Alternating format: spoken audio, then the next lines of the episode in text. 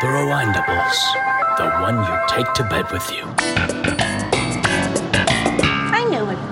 I knew it. I always knew you had beautiful hands. I used to tell people. Frank, didn't I used to talk about his hands? Who the hell did you ever mention his hands to? I mentioned his hands to plenty of people. You never mentioned it to me. Hand me an emery board. I always talk about your hands, how they're so soft and milky white. No, you never said Milky white. I said milky white.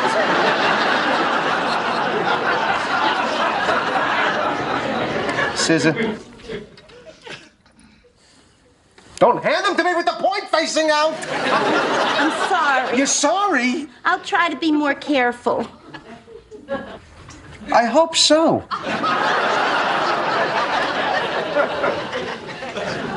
Georgie. Oh.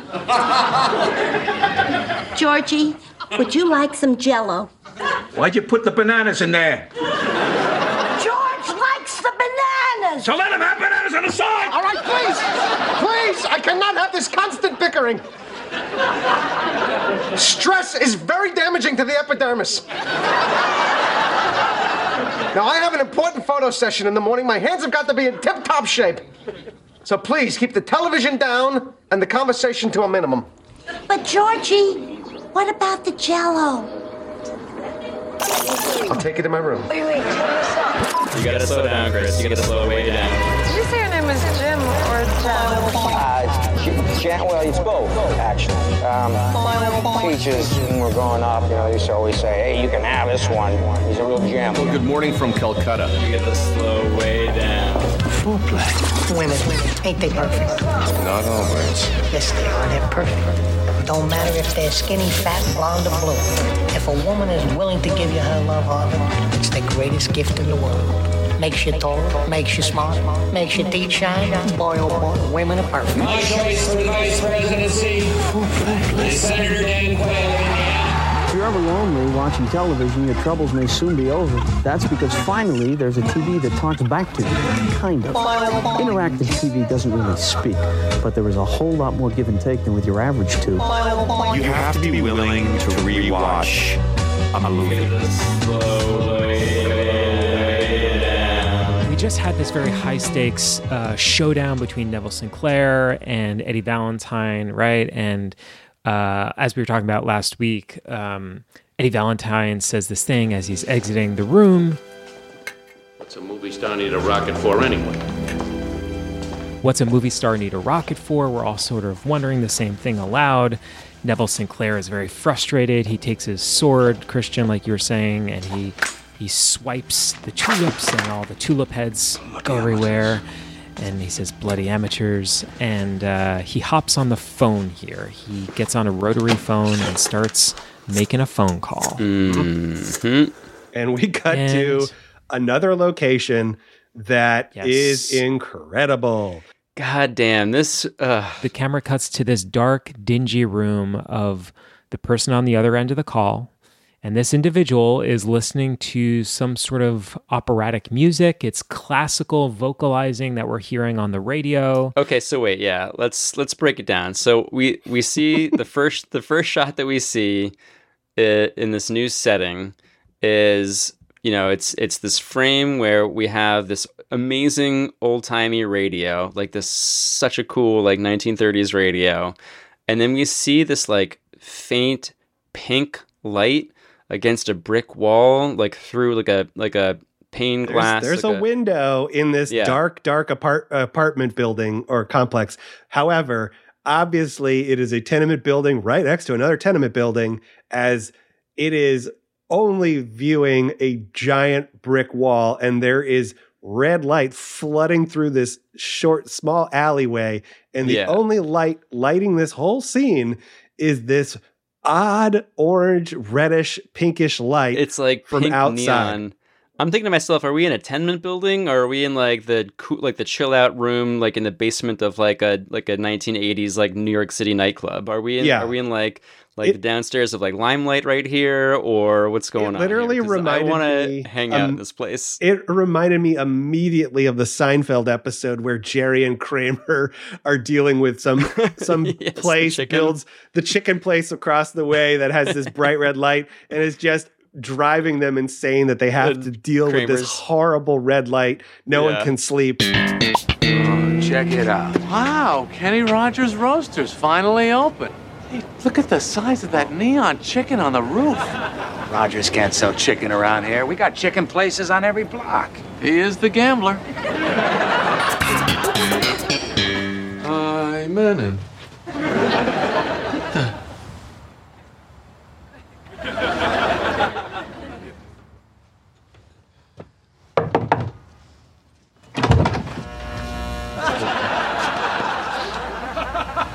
What's going on in there?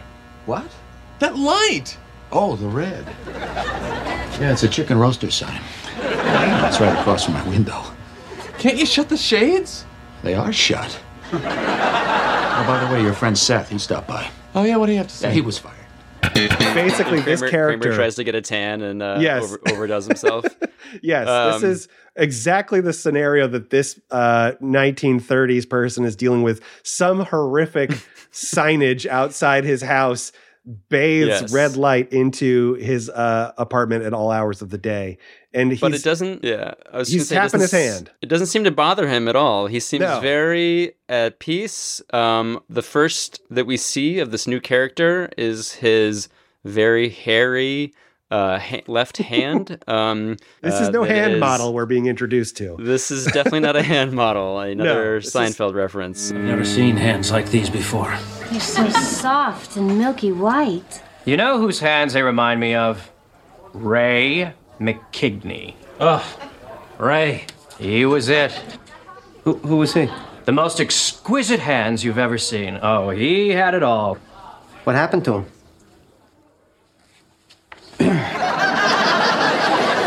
Tragic story, I'm afraid. He could have had any woman in the world, but none could match the beauty of his own hand. And that became his one true love.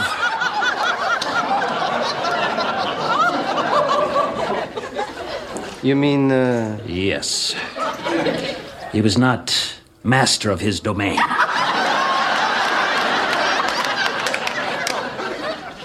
But how. Uh... The muscles became so strained with overuse that eventually the hand locked into a deformed position. He was left with nothing but a claw. Traveled the world seeking a cure.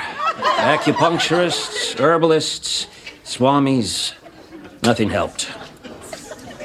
Towards the end, his hands became so frozen he was unable to manipulate utensils and was dependent on Cub Scouts to feed him.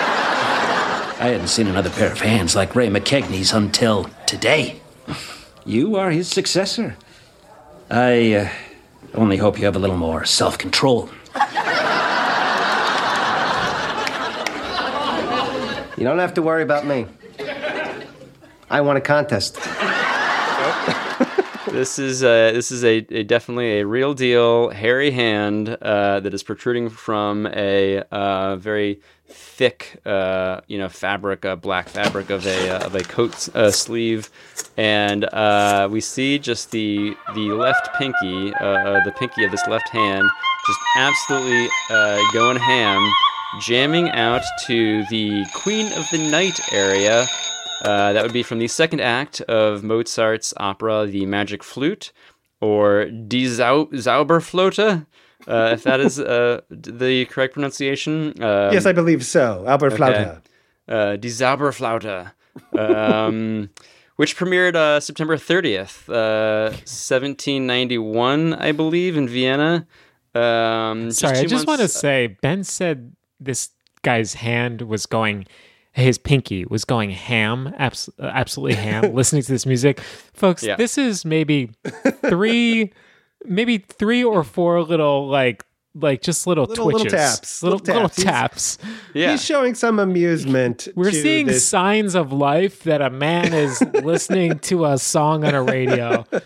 Um, his arm and hand are completely still, frozen, motionless, except for the one pinky. That's actually like no, I know, I agree. classically jamming. It's He's it's a talent. jamming. It's it's very it- impressive. it- it's a talent If you for sure. If you try to put your hand still on like your knee or like on the arm of a chair, for example, and you try to move only your pinky without having the other fingers move at all, Here are four ways to strengthen your weak little bitch pinky. First, play power chords with your pinky. You probably play power chords a lot already. Use your pinky instead of your ring finger to play them and thank me later. Method two, use this grip instead of the Hendrix style grip. This grip has a lot of reach. This one doesn't. Method three, pinky isolation exercises. If you want a stronger pinky, you have to actually use it. Exercises like these are great for developing pinky strength.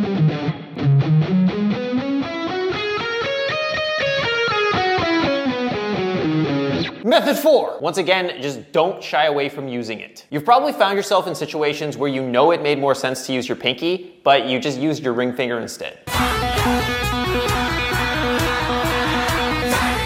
Next time you find yourself in that situation, just use your damn pinky. You can't expect it to be stronger if you never get used to using it. Yeah, good luck to he's you, my friend, trying to do that, Chris. that good is luck like to some you. Insane muscle and tendon control. Only 1% of people on TikTok can actually do this. Bend your middle finger and place your hand on the table. Now lift your thumb up. That's fairly easy. Lift your pinky up. Only about 50% of people can do that. Now lift your index finger. 10% of people can do this. Now this one is practically impossible. Only 1% of people could actually lift their ring finger. You can't lift anything else and your middle finger stays bent. Sorry if my uh, voice was far away from the mic there because I was just backing up trying to. Uh, He was replicate- angrily pacing around the room, trying to defend his description of a small pinky gesture as going ham. It's- the Hard pinky as a was motherfucker for those that, that. don't know. Yeah. It's like the sort of. I'll just say it's the sort of pinky motion of like a like a someone that plays the trumpet, like like it, you know, or like a piano player. Like it's pi- to- yes, it's to have like the well, dexterity. technically, uh, to correct your correction, as a trumpet player, you don't play with your pinky Oh, unless that's you're right. playing a piccolo trumpet. If anything, Ooh. it's your pinky is dangling out in the wind because you don't Right. have anything to do with it. Because it's just the, these the three. pinky is no. So your pinky is usually just hanging in the air uh, to correct correct you on trumpet. You thought you were going to get away with some trumpet bullshit today, Chris? Wrongo. I grew up playing trumpet. I grew up playing trumpet too, but uh, So yeah, did I. yeah, Wait, no, but we I all- guess were we all trumpet players? I guess Oh I'm my think God. I guess what the uh, the thing about the trumpet The- I'm thinking is that the pinky's like extended up in It's, the air. That's true. It's dang, it's dangling out there in the wind, so it's possible that this character at one point played left-handed trumpet. Yeah. Um, but what happens is, Anyway. as he's listening to this uh, opera on his radio and going ham with his pinky, a phone rings, and again, incredible direction of this whole sequence of how we learn about picking up the phone is a dolly shot is set up behind this whole scene Yeah, from behind the behind the character from behind the chair that were tight on the radio and the phone rings and the dolly just goes behind the whole sequence until the whole frame goes to entirely black and we lose frame of what we're even looking at and it pans over to the right side where this uh obviously not hand model uh, monstrosity of a dude, of a hairy dude, goes to pick up a phone that is ringing, that is bathed in pink light from the outside chicken uh, stand and or Target that is outside of this man's house. This Yeah. 1930s Target, city Target, is probably bathing that red light into his room. And he picks it up, and we hear the first voice of this character with a deep yes. Yes. A voice that is somehow even more gnarly than those hands uh, answers the phone. Um, also, I just love how like so calmly, uh, as when the phone ring, first rings, he the left hand very calmly reaches over to the radio to turn the volume dial down just slightly, and then the that that dolly shot just so smoothly, you know, tracks over to the right, so we see the right hand picking up the phone. And he says, yes. And then I love that we see, so in front of the phone, which is, of course, this awesome, sick looking old 1930s black, uh, you know, rotary telephone, we see a teacup on a saucer and a little plate of perfectly cut I don't know what those are. What like are like finger like finger sandwiches. Like- Sandwiches? Finger like maybe- sandwiches. Like cu- we're, we're talking cucumber classic sandwiches? Classic tea time, folks. This is uh, exactly what you would have at high tea. Do you know the difference between afternoon tea, high tea, and cream tea? I got away with using those terms interchangeably until we went to England, where I learned that there's a very clear difference between the three. And AP explained it in this comment. I'm basically just repeating it here. We're the Jane Austen Regency tea rooms and we're having afternoon tea. It's usually a three course menu, and I noticed that we typically start eating from the bottom tier to the top. It typically has finger sandwiches or small bite sized appetizers. Then you've got the scones or scones with clotted cream and jam. And finally, sweet little cakes. High tea is typically more of a meal that's served with tea. So I got high tea at one really popular spot in this trip where I ordered a truffle omelette. Keep your eyes peeled for that video. And finally, I find that cream tea is the simplest of them all. It's typically scones with jam and clotted cream, or sometimes butter, and it's served with tea. Well, all of them are served with tea. I hope that was clear. These are little finger sandwiches. Little which, plate of finger sandwiches with the crusts cut off. Which I will Uh, say, uh, this house does not appear to be that of a married gentleman. This does not appear to be a high class uh, person with servants. This this gentleman has made this little sandwich plate for himself. for himself. This is a Yes. man that believes strongly in self care, in treating oneself to the little pleasures mm-hmm. and and little little delights. And listen, we love we love our opera with our tea and our finger sandwiches, and we just sit and look out our you know glass window at the at the glowing pink uh, light and uh, we listen to our mozart and we eat our finger sandwiches and wait for the phone to ring. Maybe it will maybe it won't but it doesn't matter. We're not bothered. We're just sitting and enjoying our and opera. the incongruity between the scenes of everything that we're seeing is opera music. It's light and gentle, little tapping, finger, uh, little finger sandwiches and tea. And then we hear the voice, and it's yes, it's this monstrous voice that doesn't compute with the other things we're seeing. And what an entrance is all I'm going to say. We, Oh. I don't know It's- this. It's incredible. Yeah, it's the voice. It's the voice. Basically, I I wrote this down somewhere. I can't even find this note. I'm sorry. I'm sort of jumbled everywhere. But it's really truly like the voice of like a frog doing like a Dracula impression. Like Yes, it's yes. it's it really just incredible. And again, it speaks to incredible introductions of characters in this movie because we do learn uh, the voice on the other side of the phone is, it turns out, this is who Neville Sinclair was calling. Yes. yep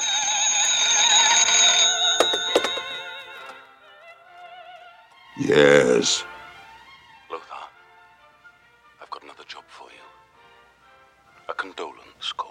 Lothar, I've got another job for you. A condolence call.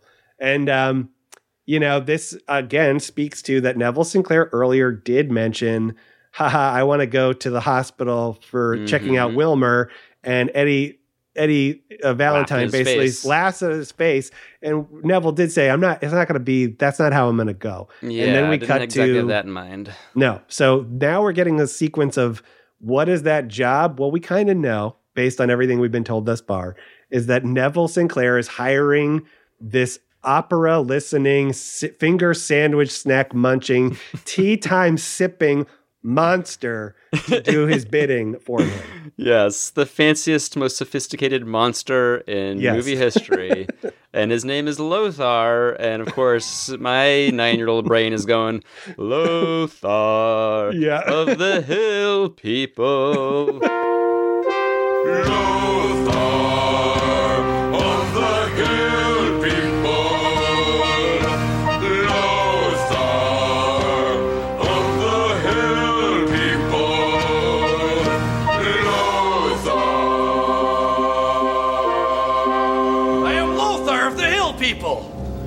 Have I seen and much have I done. Join us, will you not? For I am Lothar of the Hill People. but yeah, this is just another incredible introduction.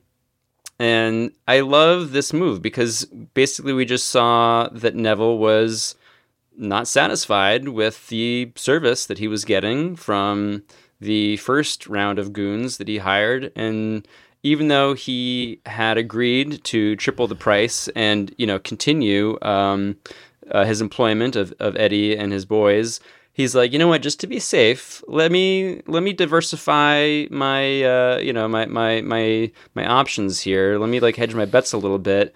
And so we now have a third party in the mix Yep. that is interested in getting their hands on this rocket. We have, of course, the feds, um, who you know believe it to be destroyed, but uh, you know of course of, are are still uh, being directed by by Howard Hughes and the President of the United States to to do what they can to you know make sure it's uh, to see if it's out there. And then we have the mobsters, Eddie and his boys, and then we have this mysterious third.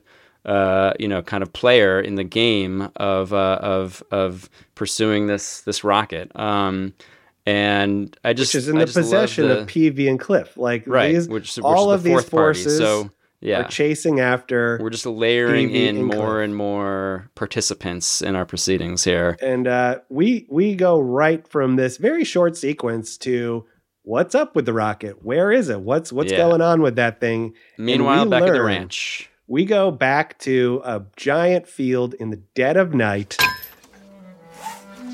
We see just a hammer spiking a rail tie into this field with a chain, and the chain is attached to the recently stolen Charles Lindbergh statues. Uh, The foot- toppled Lindbergh. waist. Yes, the toppled Lindbergh, the collapsed empire of Charles Lindbergh I take the threat very seriously. is has a chain chain to it, and we see uh, Peevy is fastening the jetpack to the back of this wood statue of Lindbergh.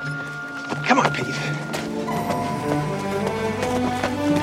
Yeah, do we think that's a good question? Do we think the statue is wood? What exactly? I mean, we'll see later. You know what happens. We actually to the know it's wood. We actually learned it was wood based on. Uh, there's two reasons. One, when we hear the sawing earlier, it was wood. Mm. It is actually a wooden statue. Good point. You can't saw through metal. Nope. I thought it was going to be metal, and there's actually another line that What's they. the What's the other reveal? There's another reveal that I remember being like they actually describe it as uh, Because I love the idea that first of all, doesn't matter whether it's wood or not. But I this is this podcast, so we want to know whether it's wood. And I Yeah, love I'm that like, the answer. pewter? I Is love that the answer is I believe it's wood because it sounded like wood when they were sawing. I will say that when they later on, no spoilers, but when they reveal the end of the scene, what happens to the, the head of the statue, it looks more like a, I don't know, almost like a clay type material. I know, I know. You know what it looks there's like, wood Christian? on the inside, but there's like some kind of a metal coating. I don't know. I mean, I and Ben, you'll know what uh, these things are as well. But like Christian, have you ever been out to Big Bear, or or been Yes, like have yes. you, like like when you're out going those to- wooden bears that Yeah, have been like- carved from giant redwood trees. Have you ever been to like Lake George or something? You're like Mm. going to a lake and you see all these giant bear statues like for sale outside of a shop, and they're Mhm. wooden. They're these wooden bears, but they're like covered in this like lacquer. Right, to weather protect them, yeah. Coming up, we're going to carve an incredible sculpture out of a huge tree with a chainsaw. That's what this statue kind of looks a bit like to me. Like it has some Mm. like if it's wood, it has some sort of like coating on it, maybe. Yes, right, right. it, that it is. Sense. It is wood. I remember. I'll fig- Cousin seems very convinced. Uh, I mean, no, he's I he's hell bent on it being wood. Yeah, no, I I, I thought this it is a was wood bronze. I thought it was bronze, but it's it's not. Like I remember being like, oh, I mean, most bronze. statues are bronze. Yeah, I mean, the it- most statues would be bronze, but I remember um, for whatever reason, and this will be on my corrections episode because I know Oh, I did the research. you better believe it. and we'll we'll get to the bottom of what is what materials. It would make more sense for it to be bronze, but uh, fundamentally in my bones, uh, for some reason, woods, wood. It's a wood It's wood. material. I acknowledge that mistakes were made here. I accept that responsibility. And uh, he's right, mistakes were made. And I'm frankly not happy about them. No one is blameless here. It costs so much money to pay for these campaigns that mistakes were made here. Uh, there may be a situation here in which a serious mistake was made.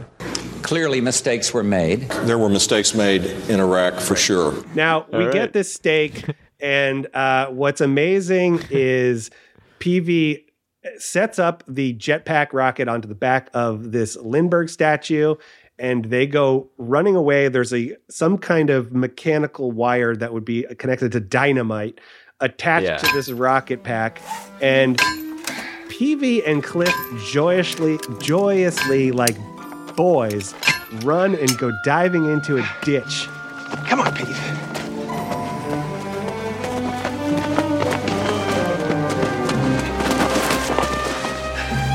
Yeah, they like order to see scamper. what Like they're they're like they're like ga- gambling. Is that a word? Uh, uh, across the dirt. Galloping? Uh, galloping. Yes, th- they're they're yeah, they're kind of like stomping, and they're both wearing just um, uh, mechanics overalls. So they're both just in this uh, brown. Again, both of them are in brown, and and what I think is really great about this sequence in general is the way it is lit is exquisite. And it is dead of night. You don't see anything in for miles around, which speaks to that we are truly nowhere close to a city at this point. There is not a single house light. All we see is this, uh, you know, for the movie's sake, a floodlight flooding light into this open uh, field, this brown field. The statue with the really bright, shiny silver jetpack, and these two brown suited men diving into a brown ditch. And it makes the reveal for what's about to happen all the more incredible Peevy flips the switch and we see what's flooding the light as they drive, drive into the ditch. What is flooding light? It's Peevy's truck. yeah, the headlights giving of the truck are the behind them. headlights of the truck are lighting this whole scene and exquisitely uh, lit by the cinematographer and exquisitely set down by whoever had anything to do with the scene. So what happens? Also- Boom. Also, flip I- the switch. Can I ask maybe a bit of an obvious question, or not an obvious question, but it's okay. What is the purpose of this? Well, they're doing an Oh. experiment. They're doing a test. Yeah, yeah, yeah. I know. What I know. happens? The- but like, the- what the are they? What, what are they? What are they actually doing? They want to see. Hey, if we put this pack on a man, would he fly Yeah. in the sky? They want to make sure that Let's like, make let's, sh- let's make sure if Yeah. we tie him down with a chain that he doesn't Yeah. fly away. But we don't want him to fly away because we you know we Ah. don't we don't want to lose this object, but we want to make sure we want to see what happens. just to be We'll- clear, Cliff is like, if we put this pack on a man, could he fly in the sky? That is essentially Yes. what this Yes. is about, right? Yeah, yeah. Let's do an experiment where we find something that is of roughly equal size and weight to a human man, and uh, See and how it goes. They, yeah, and, and see what happens. Maybe it'll explode. Maybe it won't even lift off the ground. Maybe maybe this rocket isn't powerful enough.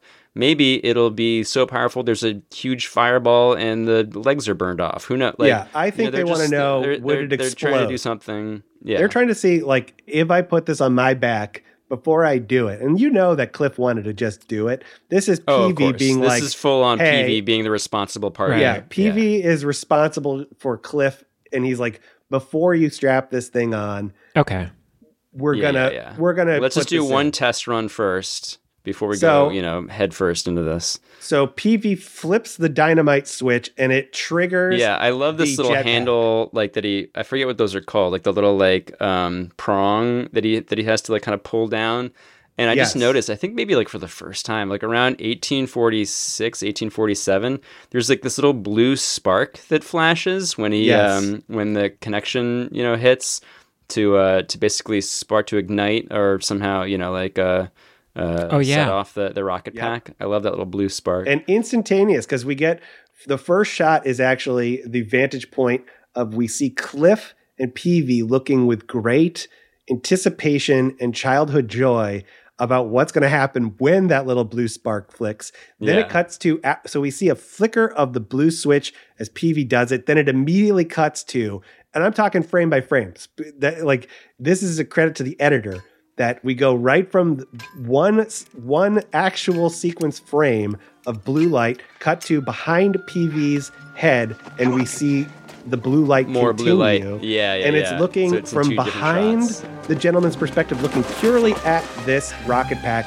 And what happens? An enormous flame comes bursting out.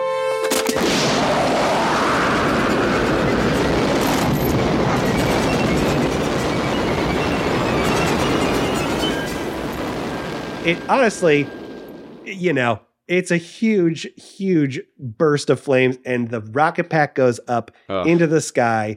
and It we start to see a man good. fly. We were talking the last time with the rocket pack about just the the practical way that they went about using it and choreographing uh all all the like blocking and choreography was just like really beautiful and authentic and stuff and you can see if you go through frame by frame that they very clearly in the field in these rows have some sort of smoke and explosives. So Yeah, the there's like a- pack the pack seems to be shooting like light and if you look at the feet of the statue, he's like standing right in these little rivets, these rows, these in the bean fields. And it's very clear that those are rigged with like smoke and explosive sort of looking effects to create the illusion that there's this big explosion. But what's incredible is I think the rocket pack that's designed for this movie, a version of it is functional that actually has flames bursting out of it. We've now seen it several times that I'm like, yep, that that contraption can actually fly. And I think again, the authenticity of why I believe any of this movie, uh, why it holds up is at every sequence in which we learn more about the rocket, it's done with practical effects. And what what we see here is a- really a very well thought sequence where the burst of flame flies up and we see into the night this uh, Charles Lindbergh wood statue, bronze statue. One day we'll learn uh, in the bonus pod episode. Uh, the jetpack flies into the night, and we cut to just the chain is tethering it to the ground, and now the Rocket Man is twirling in the night. Which, Yeah. from a practical standpoint, you got to assume there's a crane that's attached to this, just swooping it in circles, and they're filming it from down low and it looks like it wants to jettison to the night and it's barely being held by this rail tie and it's Yeah. it's loosening it's loosening the physics of this the like more i watch the physics are so credible and convincing it looks so like i'm trying to figure out like Wait, so Christian, do you think that this mannequin, the statue, is being propelled into the sky by a yes by an actual pack? Because I'm I Uh, no, I, no, no, I, no. am going to I take it think- the other way. I think there's no i think a string crane is of holding it Yeah, I was going to say I think there's a string on the statue's scalp. And No it's doubt. so dark. It's you know this is shot in the middle of the night. It's so dark that if they have a very thin wire, you would never be able to see it. no that Yeah. that i believe i i think practically that's how they're doing the sequence Yeah, yeah, but yeah. i do think the jetpack on the back of it is actually projecting real flames Shooting at that are shooting at the base of it and together That makes the sense. practical jetpack plus the practical effect of a wire pulling this thing into the dark night sky that you don't see and swooshing it all around and also it's pulling against this rail tie is just proving so valuable for me audience member watching it to believe yeah this rocket plaque can actually make a man fly it, t- it tethers me to the story how they achieve showing how this thing works. We first see it It's- bounce around the hangar by itself. Now I see it attached to a man shape, and I actually believe, yeah, a person could fly if they put that on their back. It's a literal and figurative tether Yeah. uh, tying me to the the the suspension of disbelief that I need, uh, and it, it it does it. it. It pulls it off. Yeah. Um, I don't know exactly how, but it just looks awesome, and the reaction face shots of Chris and Peevy, uh, of Cliff and Peevy. yeah. Um, sorry, Chris, of Cliff and Peevy when they it cuts back to them and they just look at, in each other's eyes with you know Cliff is completely mouth agape, uh, wide eyed, and uh, and and Peevy is and gives him a little mm, like a little like uh, eyebrow raise. I can like, tell you, as know, as an actor, mouth. that's real. Uh, that is real, like awestruck. That is just like, oh my god, we are in the middle of a field in California with a crane holding a mannequin. Like that is the same sense of awestruck. Like I can't believe what I'm seeing right now. Yeah. um, And it's and it's cutting totally closer authentic. and closer to the rail tie.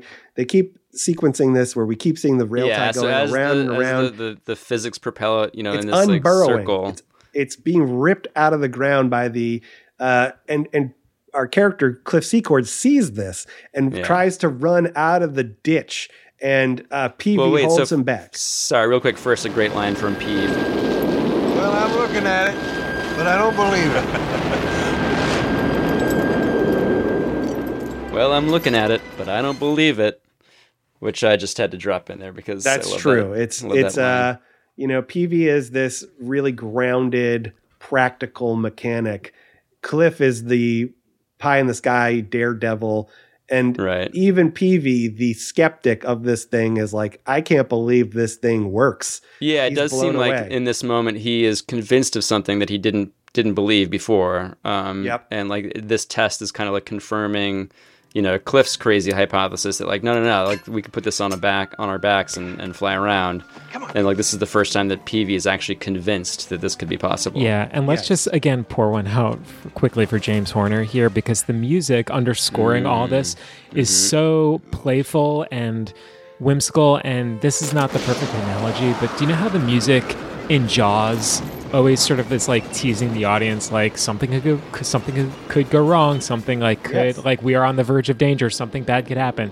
There's a sort of sort of uh, there is a sort of um, a sense of of of like folly and like like something really crazy could happen and Mhm. sure enough we are intercutting with these shots of the the stake in the ground being yanked and yanked and yanked and we're listening to this music and we're like oh my god you know this thing could this thing could blow this could be really bad and, sure I, enough I think you you we had talked about it in our very first podcast episode that the arguably one of the most important characters throughout this whole film is the music. And I Oh, yeah. love that clip you pulled that talked about James Horner saying how the studio executives, when they saw a rough cut without music, wanted to chop it, chop it, chop it, make it faster, faster, faster. And he said, Give me a second. Let me add music. And the second he laid in music, it does add exactly that quality you're saying, is that it's emotionally like as the stake is getting pulled out, the the music starts to swell in intensity, yeah. Which and it, it kind of hits the head when eventually it gets loose and flies off into the night, and it just after it. So it's interesting. It, it there's big horn kind of burst from James Horner's score, goes bump a bump bump a bump, and then we just see this thing fly off into the night, and the music stops, and we just hear a little bit of strings, just slight strings that are just why it's just teasing something is coming and both Mhm. these guys go ah we lost it we lost, it. Um, and Peevy I told you I says should tested "Hmm." it myself. cliff says we Yeah. lost it i told you i should have tested to it Kansas myself by now, you Peevy goes ha yeah you'd be halfway to kansas by now you chowderhead and Chowderhead. as they say that the music again just swelling yeah just swelling something's coming So what's coming boys? So they try, you know, before they are able to secure the the statue down, the stake down, the stake is is ripped out of the ground by the force of this flying machine, and the statue and the flying pack they shoot into the si- in, into the sky, and I am just totally beside myself. Like, looks like that's it. Movie over. I'm like just there's no in way this, at this point. I'm just that. like, you you fucking guys blew it. Like, Yeah. there That thing just shot like 20 miles away. Yeah, there's a shot at 19 minutes and 17 seconds. We just see the night sky, literal stars. It's outer space, and all I can think is. Yeah, well, it's gone now. Like this was Yeah. fun. You guys had a winning lottery ticket, and you just Yep. fucking you blew it. You blew it. You thought a stake would remain in some dirt? like what you guys hell? you blew up a few you you blew up an oil truck a gas truck you were in the hole and you were gifted a flying rocket pack that you could do anything with. You could make all sorts of money with it. You could Could have been a golden goose. yeah could have been the Yep. golden goose. Could have been the golden like the winning lottery ticket. And just like that it's gone. And the way I want to continue this idea that like we're that little James Horner thread line, which is a, a violin playing a very high note, one note over and over and over, and should kind of like a dissonant. There's a Yeah. little bit of a dissonant sound. These two violins or three violins are playing kind of the same note, but it sounds a little off.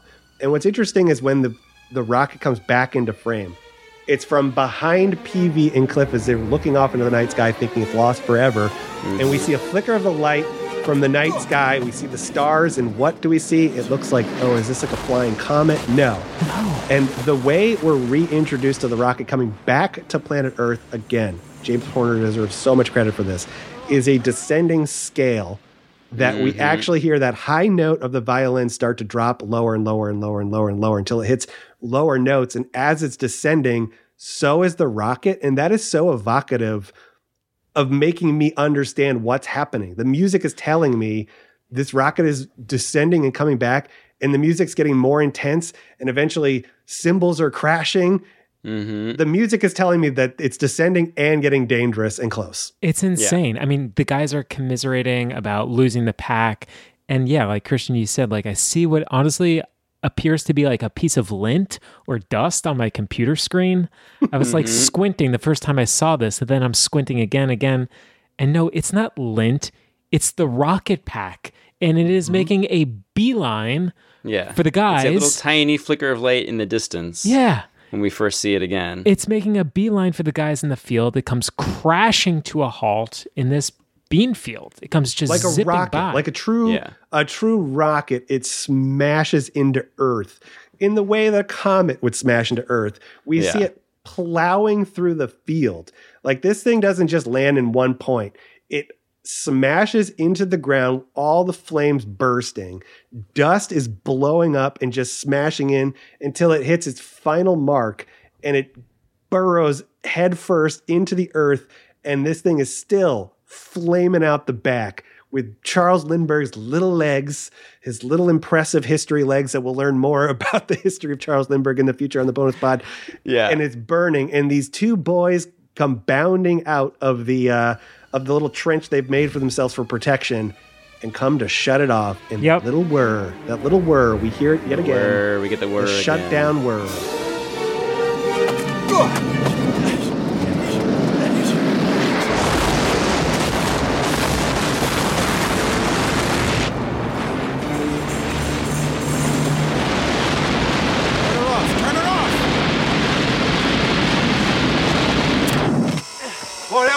That must have woke up the whole valley. Pick her up. Come on, let's get out of here. Hey guys, it's Chris. I wanted to take a quick break here to remind you that the Rewindables is now on Patreon. If you love what we do and love what we make and you want to help us keep this podcast independent and ad free, obviously it's just a labor of love for all of us. You can help us out by going over to patreon.com slash the rewindables, patreon.com slash the rewindables. There are three different tiers of membership, each with different perks. It's the simplest and easiest way to support all the movie deep dive podcasts that we create. Becoming a Patreon gets you all sorts of perks with bonus podcasts and content about the Rocketeer. And I was sitting there eating a cupcake, and I look up and I was like, "Is that Rosebud from Citizen Kane?" And yes, it was. In office, he just has Rosebud. You also get access to Swish FM Plus, which is the irreverent basketball deep dive podcast that I do with Ben.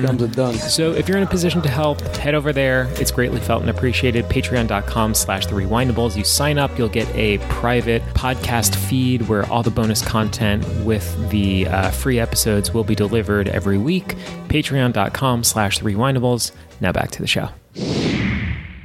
And yeah, thank you for reminding us that uh, that I, maybe this is a bit of a reach, but I did want to just note that uh, you know when when we see that thing first, you know, uh, break free of the of the uh, stake and, and fly away into the night sky, you're like, oh, that's it, it's it's gone forever. We're never going to see that again. But of course, we have to remember who's the who's the guy wearing the the rocket pack right now? It's good old Lucky Lindbergh. Lucky Lucky Lindy, and uh, just like the real Charles Lindbergh, you know, he came he came back to Earth, and he uh, he uh, he was able to you know complete complete his journey safely.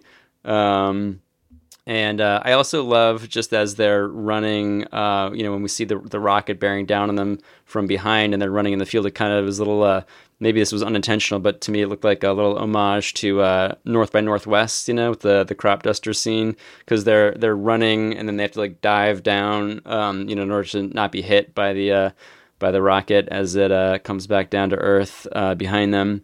Um, but yeah, so they uh, they're able to to dodge it just barely, and then it And then it happens. You know, Cliff, burrows Cliff- yeah, the- yeah. Cliff has this idea, and he says, "Peevy, you'd pay to see a man fly, wouldn't you?"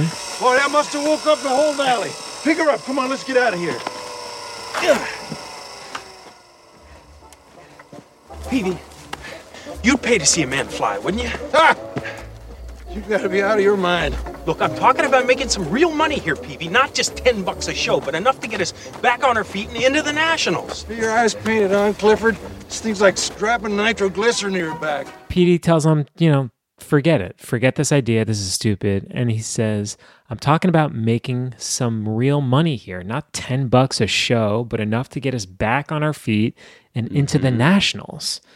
I love it. He does not want to be a superhero, folks. All this guy wants is to make a little scratch to get his plane back together so he can just fly and win some races. That's all he cares about. He doesn't want to be a hero. He doesn't want to fight Nazis or Yep. gangsters or save the day.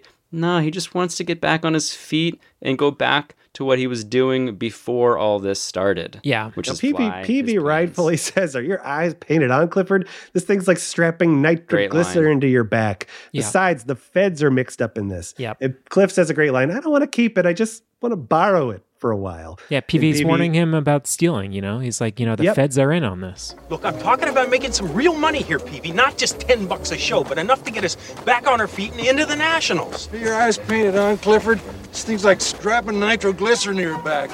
Besides, the feds are mixed up in this. I don't want to keep it. I, I just want to borrow it for a while. Clifford, when you borrow something, you don't tell nobody. They call that stealing, you know. Just a couple of weeks. As soon as we can afford a new plane, we'll give it back. I swear.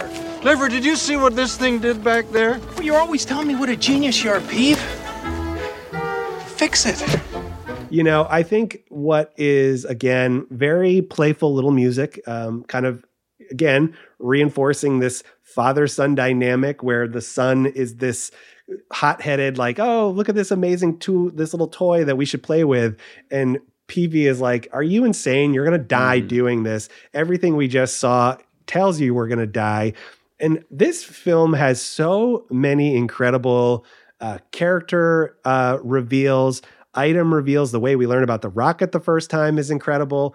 And I think that there's another needle dropping line here that I love, which is when they're running across the field with this statue they've just pulled out of the earth because they have to flee the valley because they know they've just caused a scene that everyone has seen this thing flying all around. Uh, we see them get back into their car. They're basically hustling to go back in the truck to drive off into the night so they don't get caught. And and this is when Cliff says, you know, you're always telling me what, uh, you know, he says, uh, Cliff says, just a couple of weeks. As soon as we can afford a new plane, we'll give it back. I swear. Clifford, did you see what this thing did back there? Well, you're always telling me what a genius you are, Peeve. Fix it. We're gonna need one hell of a lawyer.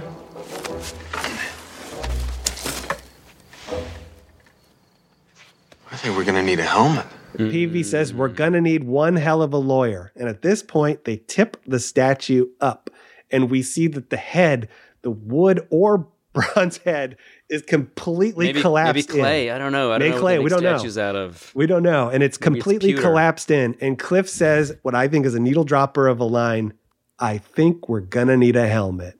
Mm-hmm. Because the head, boy. like half of the head is gone from the Yes. from the crash back down to earth. And and the iconic Art Deco poster for this film, you know that this film is has the coolest looking helmet known to man, Yeah. and they're teasing it right here. I think we're gonna need a helmet. Yeah, it's such a beautiful little seed planting moment of like, like yeah, just just giving the audience a little little little tease, like yeah, you know it's coming, you know it's coming. We're not gonna give it to you yet, but you know it's coming, and we know how much you want to see it.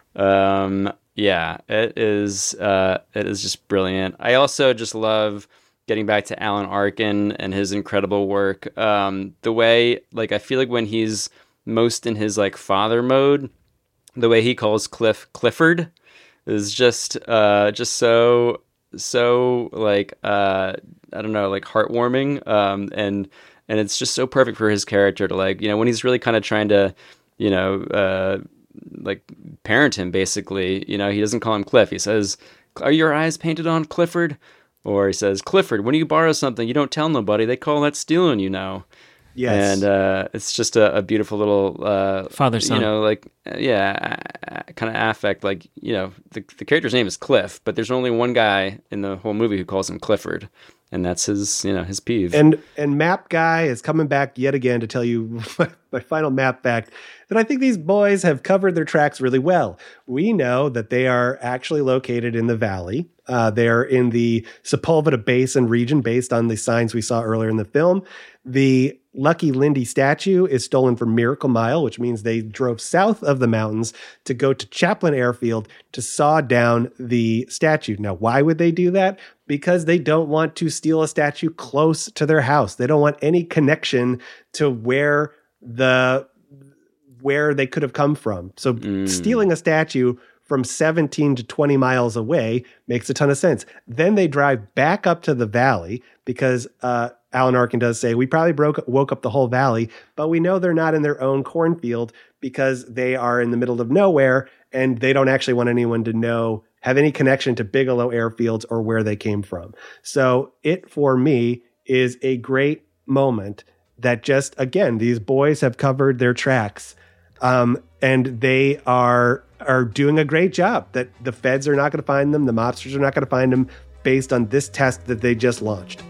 Also, if you need to topple a statue for one of your science experiments, uh, make sure that it is a it is a statue of one of uh, history's greatest monsters, uh, Charles Lindbergh. yep which we will get back into in our bonus pod. Why is he a monster? Ladies and gentlemen we will reveal. And is he a monster or is he a hero uh, on You'll have to episode tune in for 747 Stay tuned of the folks, Rocketeer. next week. Yeah, stay tuned for next week's pod. Boil, boing.